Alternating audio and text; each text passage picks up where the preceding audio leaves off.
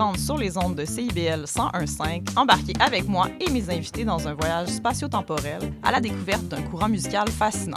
Ses origines, ses chansons, ses artistes. Courant d'air, c'est l'émission de découverte musicale à ne pas manquer pour une exploration en profondeur et en plaisir des musiques marquantes du monde entier.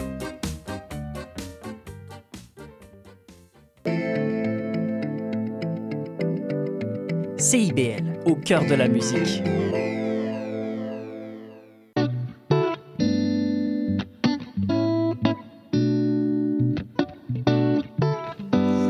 Et bonjour tout le monde, j'espère que vous allez bien. Alexandra Guélil au micro pour Angle Droit, votre rendez-vous hebdomadaire proposé par Éducalois et CIBL pour vous parler de droit autrement.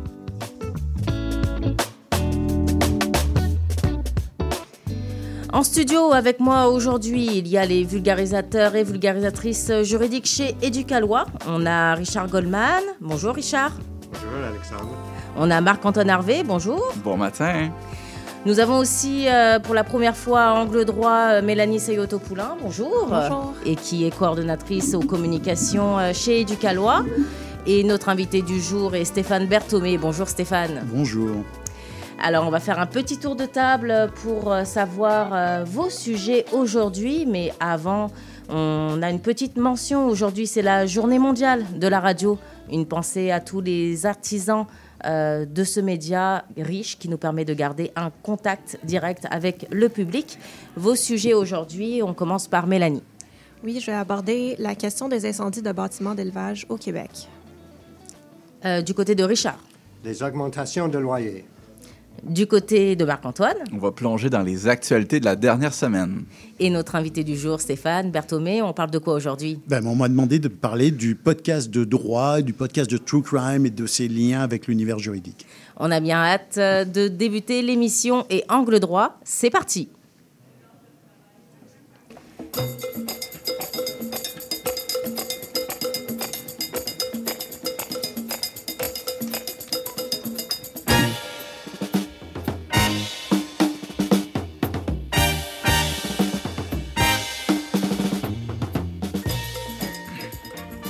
Commence avec euh, les actualités de la semaine. Marc-Antoine Harvé, bonjour. Bon matin. hein? Alors, le projet de loi 31 permettra à une euh, ou un propriétaire de refuser une cession de bail. C'est ta première nouvelle. Oui, une grosse modification dans le Code civil. Il va y avoir une- la nouvelle loi qui va permettre aux proprios de refuser la cession de bail pour un motif autre qu'un motif sérieux. On se rappelle, la cession de bail est différente de la sous-location. Donc, cession de bail, je veux euh, laisser tomber mon loyer, euh, je veux pas revenir, il va avoir une fin, je serai plus responsable. Tandis que la sous-location, elle est temporaire. Je vais trouver quelqu'un pour reprendre mon logement, puis euh, je serai pas responsable des, des, des prochains mois. Mhm. Et on parle souvent hein, de motifs sérieux et non sérieux pour qu'un propriétaire accepte une cession de bail. Est-ce que tu peux m'expliquer? C'est qu'avant, c'était obligatoire pour un propriétaire qui euh, voulait refuser la cession de bail de fournir un motif sérieux. OK? La nouvelle loi va permettre au propriétaire de refuser pour un motif autre. Donc, ça pourrait être pour n'importe quel autre motif subjectif que sérieux. Sérieux, on peut penser à incapacité de payer, des troubles de comportement, tandis que maintenant, ça peut être subjectif, dans le genre, je m'entends pas bien avec le nouveau locataire, ça fonctionnera pas. Hmm. Quel impact euh, pour les locataires qui veulent céder un bail? La nouvelle loi prévoit que lorsque le propriétaire va refuser la cession de bail pour un motif autre, le bail est automatiquement résilié. Donc, pour la personne qui quitte, il n'y aura pas beaucoup de différence. On va pouvoir juste s'en aller. Tandis que pour la personne qui arrive, il va falloir qu'elle elle parle au propriétaire. Ça va être comme n'importe quel locataire qui cherche un logement. Il faut le convaincre de nous prendre. Hmm. Nous allons euh, probablement en reparler euh, plus tard parce que nous sommes en période hein, de session euh, de bail. On passe au droit du logement euh, avec euh, celui, euh, à celui pardon, de la, on va y arriver, euh, du travail, euh, avec le cas de la syndicalisation des employés d'Amazon, Marc-Antoine. Ouais, c'est ma deuxième nouvelle. Donc, on, a une nouvelle qui est que Amazon euh, va passer devant le tribunal administratif euh, du travail pour savoir si on nuit à une campagne de syndicalisation. OK? Euh, le droit d'association est très important ici au Canada. C'est prévu dans la Charte des droits et libertés. Les travailleurs, les travailleuses peuvent se regrouper ensemble pour avoir euh, la chance de négocier des meilleures conditions avec leur employeur. Puis, c'est interdit aux entreprises d'entraver ou euh, de s'insérer dans les tentatives syndicales. En 2023, il y a un juge américain qui avait déjà trouvé Amazon coupable d'avoir euh, de s'être ingéré dans les euh, négociations. De mémoire, c'est pas la première fois qu'on reproche quelque chose à Amazon. Qu'est-ce qu'on reproche exactement cette fois-ci? Exact. Donc là, euh, à Montréal, euh, pendant que des employés étaient en train de recueillir des signatures pour former un groupe syndical, l'entreprise aurait affiché des messages, des, des pancartes, des affiches où on pouvait lire une carte syndicale est un document juridique. OK? Mais là, la ligne est mince entre un message qui informe puis un autre message qui peut faire peur. Donc, l'entreprise va nous dire on veut juste informer nos employés des- de ce qui va arriver par la suite, tandis que les porte-paroles syndicaux peuvent dire ben ça a un effet de faire peur aux, euh, aux syndiqués qui ont un statut d'immigration plus précaire. Toujours en lien avec le droit du travail, une nouvelle association pour les créateurs et créatrices de contenu au Québec va bientôt voir le jour, Marc-Antoine? Oui, sur une note plus légère, l'Association des influenceurs, l'ACREA, verra le jour en mai 2024.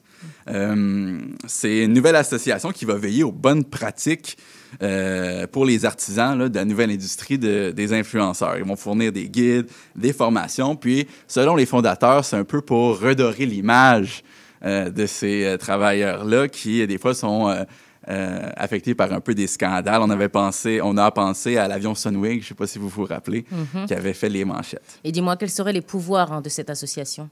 Ben là, pour le moment, il n'y a pas vraiment de pouvoir. Donc, on se rappelle, euh, pour qu'un organisme soit en, en chargé d'encadrer une profession, ça prend une loi qui la supporte, comme euh, le Collège des médecins ou le Barreau du Québec, qui ont un pouvoir sur leurs membres, euh, qui vont être de protéger le public puis surveiller ce que les, ce que les gens font. Euh, là, c'est plus un- au niveau de l'encadrement, les bonnes pratiques, représenter les membres dans les médias, euh, ces choses-là. Merci beaucoup, Marc-Antoine. Tu es euh, vulgarisateur euh, juridique chez Éducalois et à très bientôt pour de nouvelles juridiques. Merci.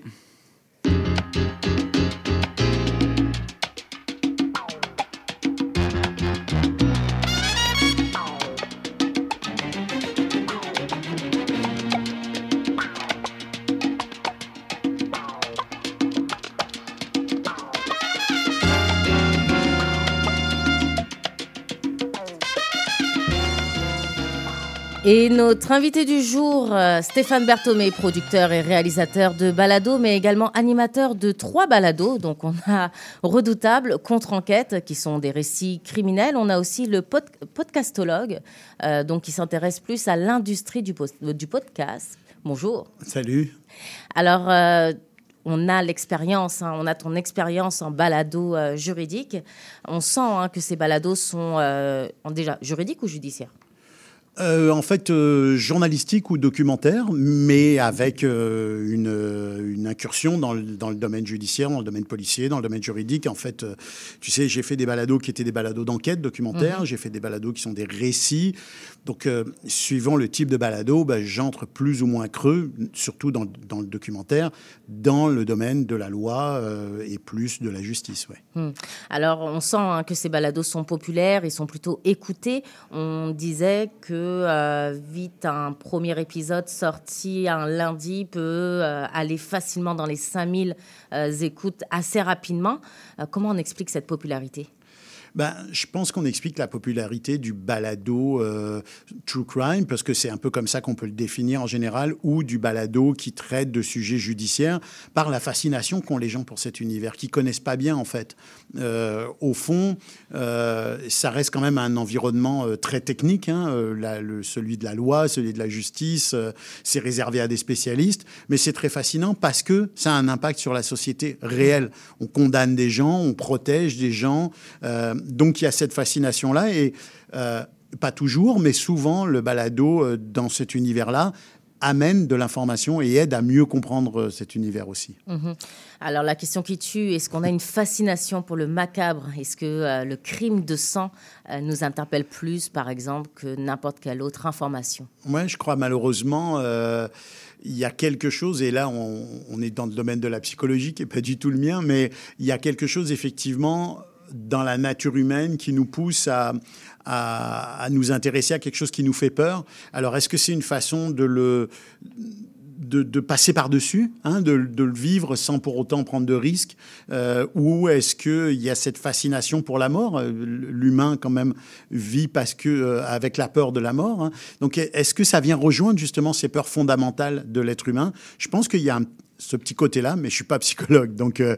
je ne peux que constater que oui, il y a un très gros attrait. Tu sais, si on regarde les statistiques aux États-Unis, en Europe, le true crime est souvent le deuxième ou le troisième type de podcast le plus écouté. Alors la semaine dernière, on recevait hein, euh, Ariane Charbonneau euh, qui nous a fait une chronique hein, sur Indéfendable et justement euh, cet intérêt qu'on a à la télévision, surtout ce qui est criminel, judiciaire, juridique.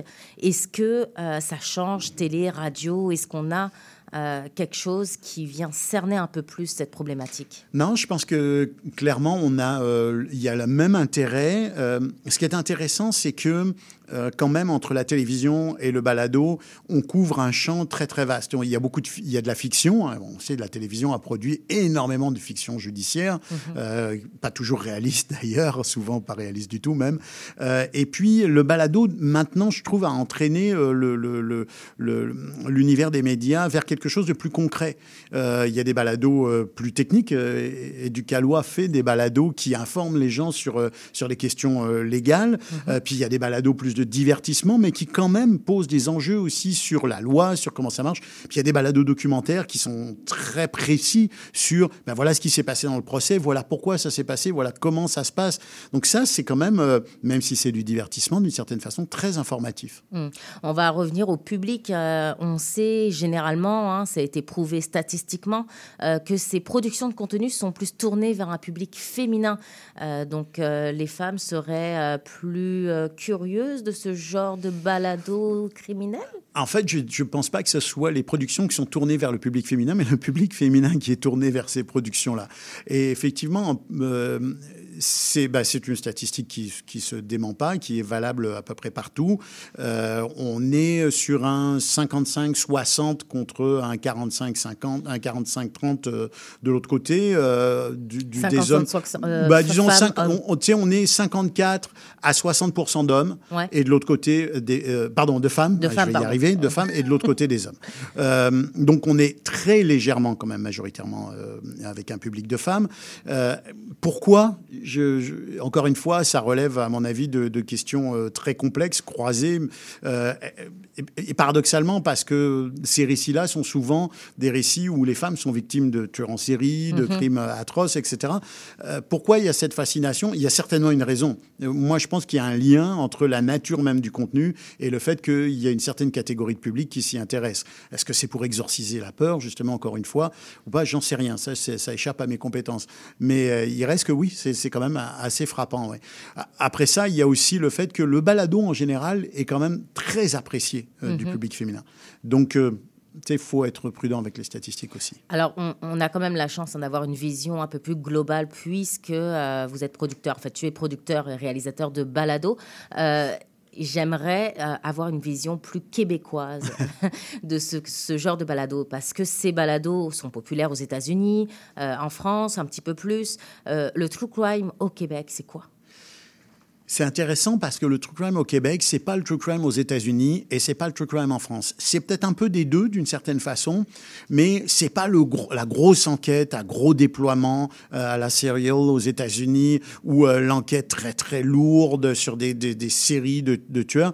Euh, c'est pas non plus le podcast euh, à la française qui est des fois très axé sur des genres sociétaux ou des aspects de sujets sociétaux qui n'ont pas été traités par les grands médias. c'est un c'est beaucoup de podcasts indépendants. Mhm. D'abord, euh, c'est avant tout du podcast qui est fait par des gens qui sont des passionnés.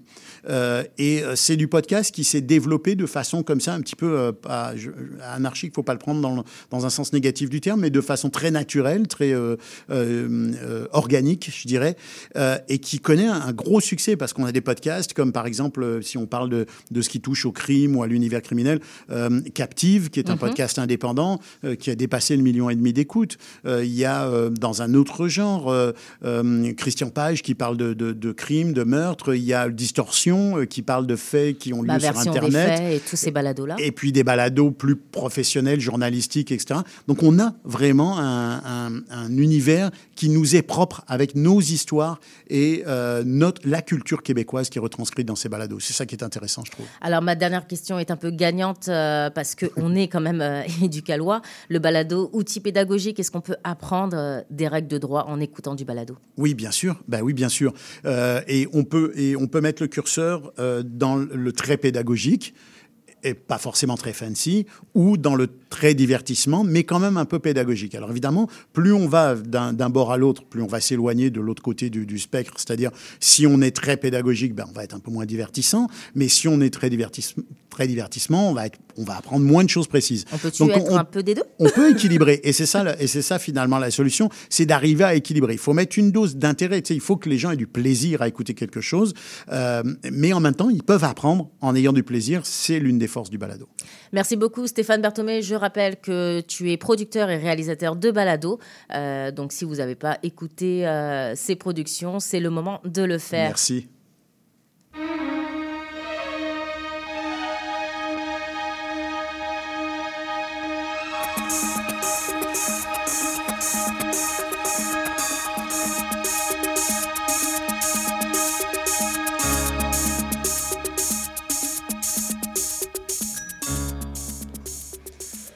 On est en plein hiver, euh, que quoi qu'en dise hein, la météo, euh, si vous avez un bail qui se renouvelle le 1er juillet, vous avez probablement reçu ou vous êtes sur le point de recevoir un avis d'augmentation euh, de loyer. Alors Richard Goldman est avec nous. Tu nous proposes de faire le tour hein, de nos droits alors qu'on risque de recevoir cet avis. La première question, quelles sont les dates à retenir quand on parle des avis d'augmentation de loyer, Richard? En fait, ce sont euh, les locataires ayant un bail de 12 mois qui sera renouvelé le 1er juillet, qui risquent de recevoir un, un avis d'augmentation de loyer ces jours-ci. Les propriétaires doivent envoyer l'avis à ces locataires entre le 1er janvier et le 31 mars. Alors, on est vraiment à la mi-saison des avis. Et quels sont les droits, nos droits, lorsqu'on reçoit un tel avis? En fait, on a trois choix. Accepter l'augmentation demandée, refuser l'augmentation, mais renouveler son bail et rester dans le logement, ou quitter le logement à la fin du bail. Dans tous les cas, il faut aviser là ou le propriétaire de son choix dans le mois de la réception de l'avis. Les locataires doivent envoyer leur réponse par un moyen facile à prouver, par exemple par courrier recommandé. Et si on ne répond tout simplement pas à l'avis, le bail sera renouvelé avec l'augmentation demandée. On peut télécharger un formulaire de réponse à partir du site web du TAL, le tribunal administratif du Québec, l'ancienne régie du logement, mais on peut aussi envoyer une simple lettre si on préfère. Si on choisit de refuser l'augmentation et de renouveler son bail, bien là, ce sera à la ou au proprio de faire une demande au tribunal pour fixer le loyer. Alors, on est hein, avec euh, une pénurie de logements, que ce soit à Montréal ou ailleurs. Plusieurs locataires préfèrent hein, renouveler leur bail. Euh, comment peut-on savoir si l'augmentation euh, demandée par un propriétaire est justifiée? En fait, ce n'est pas toujours facile. En janvier à chaque année, le tribunal, le TAL, publie des scénarios d'augmentation en fonction du moyen de, moyen de chauffage et des estimations de l'augmentation des dépenses des propriétaires. On peut aller sur le, site web du TAL pour consulter ce document. Pour donner un exemple, euh, pour un logement chauffé par gaz, par là ou le proprio, avec une hausse de taxe municipale de 5% l'estimation de l'augmentation de loyer est de, 13 de 3,9% Le problème est qu'il s'agit d'estimations basées sur les moyennes d'augmentation de coûts. Mais si le tribunal, le TAL, va fixer le loyer, il se basera sur les coûts réels de là ou du proprio. Par exemple, un ou un proprio peut avoir eu une augmentation du coût de ses assurances plus élevée que la moyenne, ou il peut y avoir eu des travaux majeurs, ce qui influence aussi le pourcentage d'augmentation. Euh, en fait, le, le- TAL produit un formulaire qui permet à la ou au proprio de calculer l'augmentation en fonction de ses coûts réels. Si elle ou il le remplit et le partage avec les locataires, C'est possible de voir si l'augmentation demandée est justifiée, mais rien n'oblige les propriétaires de faire cela avant une éventuelle audience de fixation du loyer au tribunal. Et si elle ou il ne fait pas, les locataires ne peuvent pas savoir si l'augmentation demandée est justifiée. Autrement dit, il faut une bonne collaboration entre propriétaires et locataires pour arriver à une entente. Hein. c'est ça que je comprends euh, entre tes propos euh, sur une augmentation euh, donc raisonnable. Quelle est la tendance générale en ce qui concerne les augmentations de loyer au Québec? Où est-ce qu'on en est? Selon les données publiées dans Le Devoir au mois de décembre, la hausse moyenne annuelle constatée au mois de novembre dernier au Québec était de 10,9 10,9 mais en revanche, dans les cas où les locataires ont refusé l'augmentation et l'État a fixé le loyer, l'augmentation moyenne de l'année passée était seulement de 4,6% donc euh, moins de la moitié hein, de la moyenne générale au Québec. Euh, j'imagine que c'est pour ça qu'il y a une importance hein, pour les locataires de bien connaître euh, leurs droits en matière d'augmentation de loyer. Merci beaucoup Richard. je rappelle que tu es avocat et vulgarisateur juridique chez Éducalois. Thank you.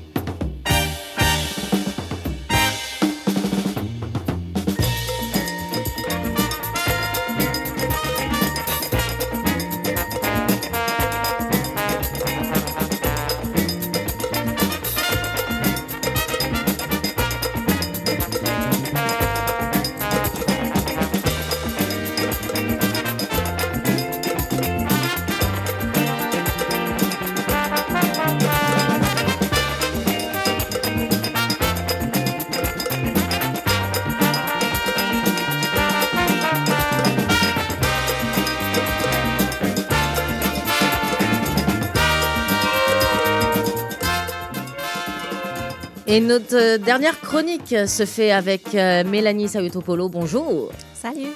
Alors, euh, tu es coordonnatrice aux communications hein, chez Ducalois et tu voulais aborder la question des incendies des bâtiments agricoles. je fais une rapide hein, mise en contexte. C'est une réalité hein, depuis 2015. ça a coûté la vie à plusieurs animaux d'élevage au Québec. On les comptabilise et on les chiffre à 500 000 animaux pardon, au Québec un sujet euh, donc euh, qui te tient particulièrement à cœur, puisqu'en plus hein, de travailler chez Éducalois, tu t'impliques également euh, au sein de l'organisme communautaire, de l'organisme pardon Communauté Droits Animaliers Québec, un OBNL qui lutte pour la défense des droits des êtres animaux.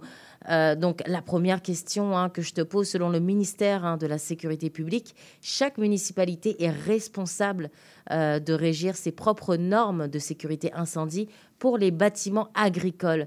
Est-ce que tu peux nous dire euh, plus, euh, nous en dire plus sur ces normes, sur ces lois qui les encadrent? Oui, bien sûr. Donc, les municipalités, ils se basent sur des lois provinciales et fédérales.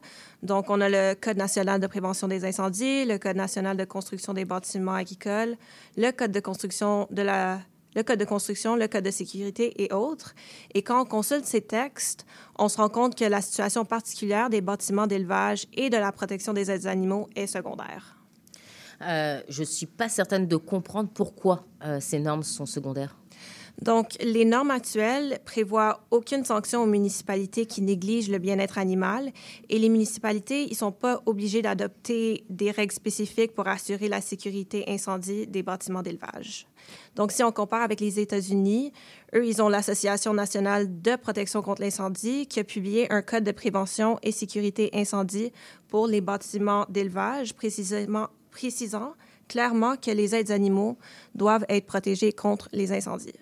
Dis-moi de quelle manière est fait le recensement des animaux tués lors des incendies de bâtiments euh, agricoles? Je donnais un chiffre tantôt, c'est quand même impressionnant. Hein? Oui, vraiment. Donc, euh, le recensement actuel, il prend en compte seulement les incendies de bâtiments agricoles qui sont mentionnés dans les médias sur l'Internet. Et bien sûr, tous les incidents ne font pas l'objet d'un reportage. Donc, même s'il est mentionné dans la, presse, la perte des êtres animaux n'est pas toujours dénombrée, puis parfois c'est même pas mentionné. Mm-hmm. Donc, ça limite quand même considérablement notre compréhension de l'ampleur du problème. Et la réalité, c'est qu'à chaque semaine, en moyenne, quatre bâtiments agricoles au Québec sont la proie des flammes, dont une portion quand même considérable, importante, entraîne la mort de vaches, de poules, de chevaux, de porcs, qui sont tous des êtres sensibles. Puis ce nombre, si tu veux voir la liste, c'est sur le site euh, dac.québec, daq.québec. Mhm. Alors ce nombre a été calculé par euh, docteur euh, Jean-Jacques Conaboun, c'est ça, c'est un médecin vétérinaire. Hein? Oui, c'est ça. Qu'est-ce qui devrait être fait pour assurer une meilleure sécurité pour les animaux d'élevage? Oui, donc pour euh, protéger les aides animaux, il serait important que les municipalités soient incitées, même obligées d'adopter des règles spécifiques pour la sécurité incendie des bâtiments agricoles. Euh, il y a aussi, euh, il serait essentiel d'améliorer le recensement pour que ça inclue pas seulement les incendies qui sont mentionnés dans les médias, mais vraiment tous les incendies qui ont causé la mort et des blessures des êtres animaux. Et actuellement, le DAC prépare un rapport sur ce sujet. Euh, c'est avec une collaboration avec des étudiants en droit et ça va être prêt en 2024. Puis ça, ça va nous aider à avoir une meilleure vision de qu'est-ce qu'on peut faire pour améliorer la situation. Hmm. En résumé, euh, quels sont les changements souhaités? Euh, donc, les changements souhaités, ça serait que les autorités y reconnaissent l'urgence de la situation et prennent des mesures concrètes. Puis, les changements vont seulement se traduire par un renforcement du cadre législatif et surtout du financement pour permettre aux producteurs d'installer des dispositifs de prévention des incendies dans leur établissement. Il est temps de mieux protéger les aides animaux et c'est une chose essentielle à faire dans une société comme la nôtre qui considère et ça, je le prends du, de la loi sur le bien-être et la sécurité animale, que non seulement l'être animal est un être doué de sensibilité avec des impératifs biologiques, mais aussi que les êtres humains ont une responsabilité collective et individuelle de veiller au bien-être et la sécurité des êtres animaux. Mhm. Ce sujet est essentiel, hein, d'autant que notre droit a changé hein, récemment euh, pour euh, déclarer en fait euh, nos animaux, les animaux, comme des êtres sensibles autour de la table. Est-ce que vous vous rappelez d'une date de ce changement législatif? C'était en 2015. En 2015, merci beaucoup. Euh, merci beaucoup, Mélanie. C'est un, sujet euh, très pertinent qu'on va continuer à suivre. Merci. Et vous l'avez entendu, hein, c'est déjà la fin d'Angle droit. Euh, si vous avez euh, ou si vous souhaitez nous proposer des sujets, si vous avez des questions, écrivez-nous Angle droit à commercial éducalois.qc.ca. Euh, de mon côté, je tiens à vous dire que j'ai eu beaucoup de plaisir à animer l'émission d'Angle droit, d'autant plus que c'est la journée mondiale de la radio. Un petit sentiment de fébrilité au micro aujourd'hui. je veux donc aussi remercier Geoffrey Pro qui s'occupe de la mise en onde. Merci beaucoup Geoffrey, ainsi que Jason Paré à la réalisation. Ici Alexandra Guélil qui vous souhaite une bonne journée à l'antenne de CIBL 101.5.